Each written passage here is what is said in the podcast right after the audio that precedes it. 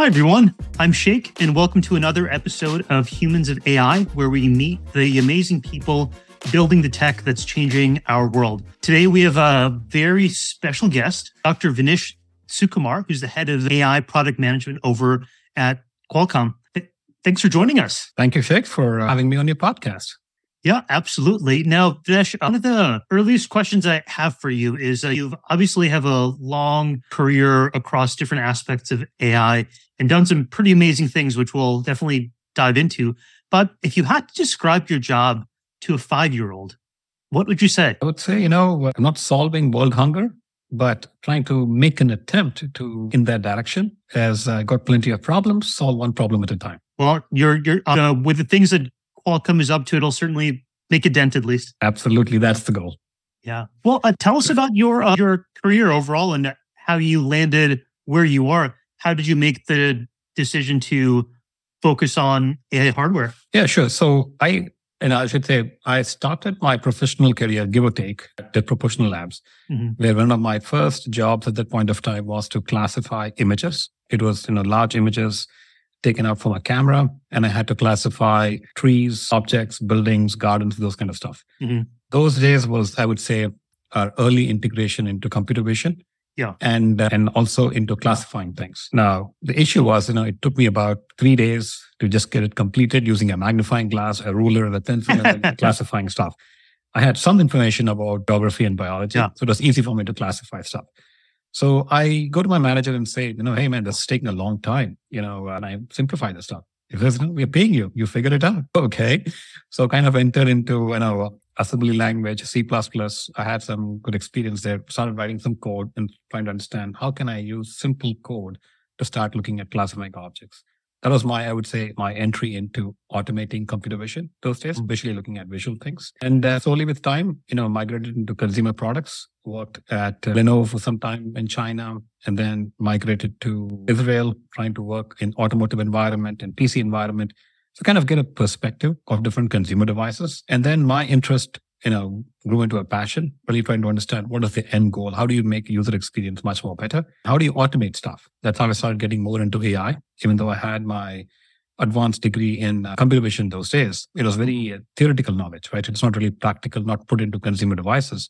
That's how I started working on it, grew interesting. This amazing opportunity came up in Qualcomm, where I was given the privilege, I should say, to think big. And then obviously working with some fantastic colleagues of mine you know, translate that blue vision or blue sky vision into reality, right? So that's how I do AI pretty much these days. AI hardware, AI software, AI systems, all of those things. Can you share any uh, public facing things that your team at Qualcomm is working on now that we might be seeing in the next couple weeks? Yeah, sure. I mean, these days there's been a lot more interest on generative AI. Even my 65 year old mom seems to be excited because it somehow removes the wrinkles in her face whenever she takes selfies. So that's exciting times.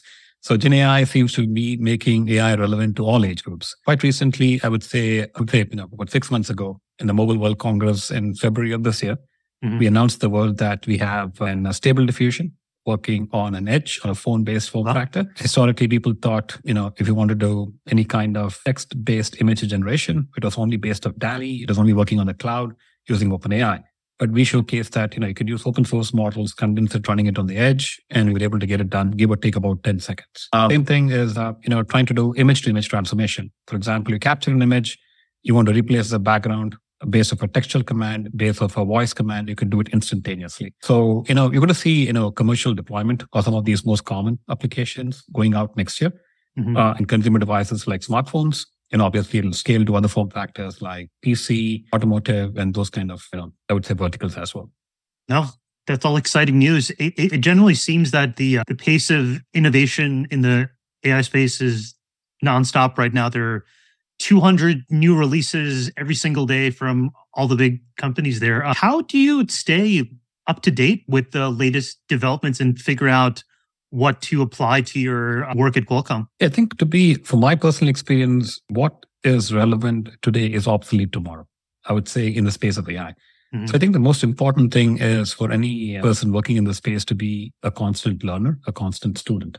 And if you be a constant student, you would always look at resources where you can educate yourself. And this could be attending, you know, pretty good technical conferences. There are quite a few of them, depending upon your technical acumen, which conferences you want to attend There's a lot of articles that get published up in, you know, in YouTube and or on LinkedIn. If you kind of subscribe to the right newsletters, try to understand what problem statements are. And, you know, there are quite a you know, set of interesting meetups that happen in, at least in Bay Area where I am from, mm-hmm. wherein people start discussing about, you know, issues, practical applications, how they have solved it, you know, and getting different perspectives. So I think as you start, you know, reading this, constant being in touch, you try to understand, okay, you know, people have done things differently. And uh, maybe you could use that exposure and experience to, you know, self-educate and then possibly apply that in your own application development as well. Yeah. It sounds like you have a very uh, packed schedule overall, but do you still have any time to uh, tinker with AI projects on the side as an individual? Oh, absolutely. You know, uh, you know, the most important thing is, you know, I have two growing up daughters, right? My expectation is be part of their life as much as possible and get them excited and keep them out of the idiot box as much as possible. Yeah. in this case, AKA TV or a laptop. So I try to give them some interesting projects, obviously based on my exposure to programming languages and to AI. Is can they use that to, to do simple things? And sometimes it flops. That's fine. You know, at least you learn to crawl first before you learn to walk and run. But it at least lets them know what is possible using AI it could be as simple as you know building, you know, getting into robotics using AI as an example, or simple you know artistic drawing using code language. So you know as long as they keep them occupied and you know finding interesting, they get it going. So that's what I do. I'm pretty sure things will change as my daughters grow up, but at least that's my forte into how to practically use AI into their life. Yeah, no, that that resonates quite a bit. I have uh, two young girls as well. They're six and eight. So how to introduce them Ted says world is something I think about all the time. Looking more broadly then within the within the team that you manage focused on product management and obviously lots of different types of people are needed to make that happen there. Outside of technical proficiency what are some of the skills you think the the best people on your team have that allow them to differentiate themselves and keep growing in their ai careers? I think a few important things, right? Obviously, the technical acumen is important. You need to be a student at heart. That's critical to be successful in that space. But I think the second thing is definitely having the right personality and character set to be successful in the space. One thing that actually clicked with me personally was I would say, you know, always have a certain amount of dynamic tension with your engineering counterparts. And does not mean that you question everything, you know, you fight with them for everything. But, you know, ask the assumptions, why these assumptions are good and make sure at the same time that you have a lot of strong assets and background to justify a certain ask. Yeah. And if you happen to have a pretty good dynamic tension, I'm pretty sure the engineering community respects that and love it because they're getting challenged on why a certain direction has been taken, why a certain execution style has been taken. Right. And if you're able to explain, hey, why certain uh, product perspective, uh, certain decisions have to be made, why compromises have to be made, and you're able to articulate that well, people start to respect you. And I think that's important. Second thing is always be a good listener right? You know, try to give an opportunity for the people to give their state of thoughts, what their opinion is, and try to understand their perspectives, right? Even before you jump in and say, you know, it's completely wrong. I think respect that. And if you're able to get to that level of diligence, I think, you know, it will develop some good handshakes and you kind of build on it. So I think, you know, some of these basic feeds have helped me. I'm pretty sure I could do more, but at least some basic tips.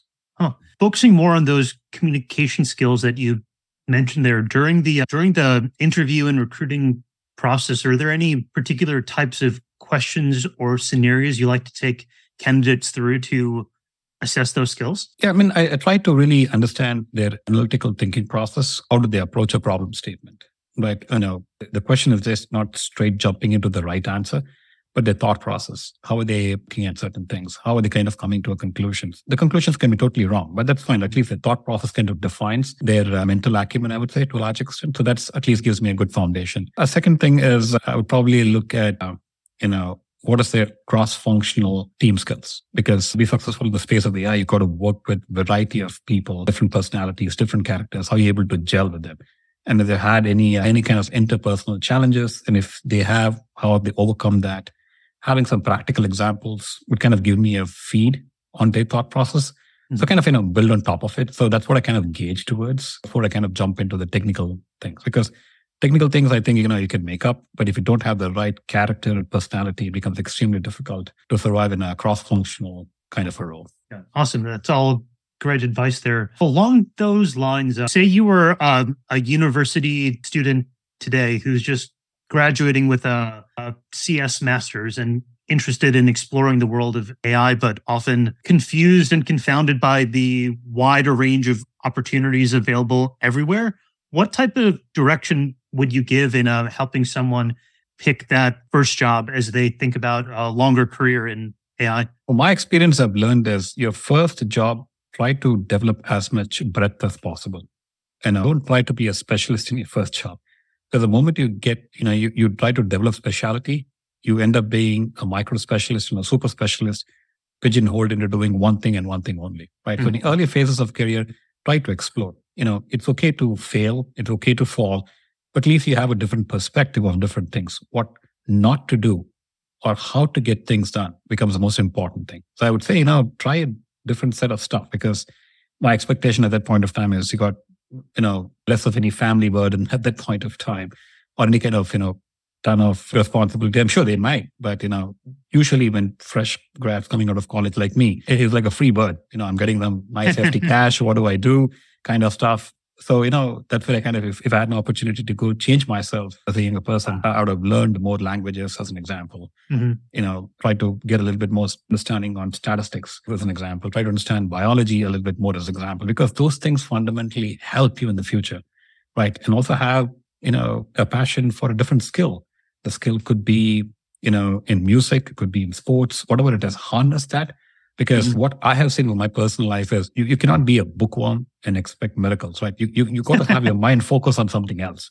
Only and only then, once you get refreshed, you can come back to your technical assets. So, you know, I kind of have a passion towards that as well. And I'm pretty sure you will shine. Awesome. Awesome. Yeah. Speaking of colleges there, I saw in your background that you're affiliated with a couple of colleges on the, as a, on an industry advisory board. Could you talk a bit more about what you do in that capacity? Sure. I mean, the, the expectation at this point of time is, you know, education session with the, some of the students expecting to graduate from the school and give them guidance on what the industry is, you know, because they're kind of entering the field at the very first time, you know, how they could be successful in that space is one aspect. Second aspect is more toward the university is how can we influence the academics, the physical collateral that goes into the books or the entire curriculum so that's much more meaningful for them when mm-hmm. they come out, right? It's not stale by any means. Yeah. So that way, it's, I guess, bidirectional. I learn from the students what are they expecting, and we kind of give it back to the university and the students what should be they doing so that they be successful when they come out from universities. Awesome. Cool. Well, and the very last question I have for you, Vinesh, is if one of our listeners is interested in getting in touch with you, what would be the best way to reach out? They can absolutely shoot me an email. I think all my information is mostly public, I believe, in LinkedIn. So I kind of maintain a pretty uh, strong portfolio there, and they can absolutely reach out, contact me, and I'll, I'll be glad to help out. Awesome, Vinesh. Well, this has been super helpful with lots of uh, practical advice. Uh, thanks again for being a guest on Humans of AI. Thank you much, Sheikh. And I definitely had a lovely time talking to you today. This podcast is brought to you by A.Team. Part about advanced technology that never changes is the need for the right people to design, build, and manage it. A.Team offers just that with an on demand talent and management service that covers all aspects of engineering, program management, and AI. Trusted by over 400 companies, including half of the Fortune 10, A.Team is here to help lighten your load and make you the hero.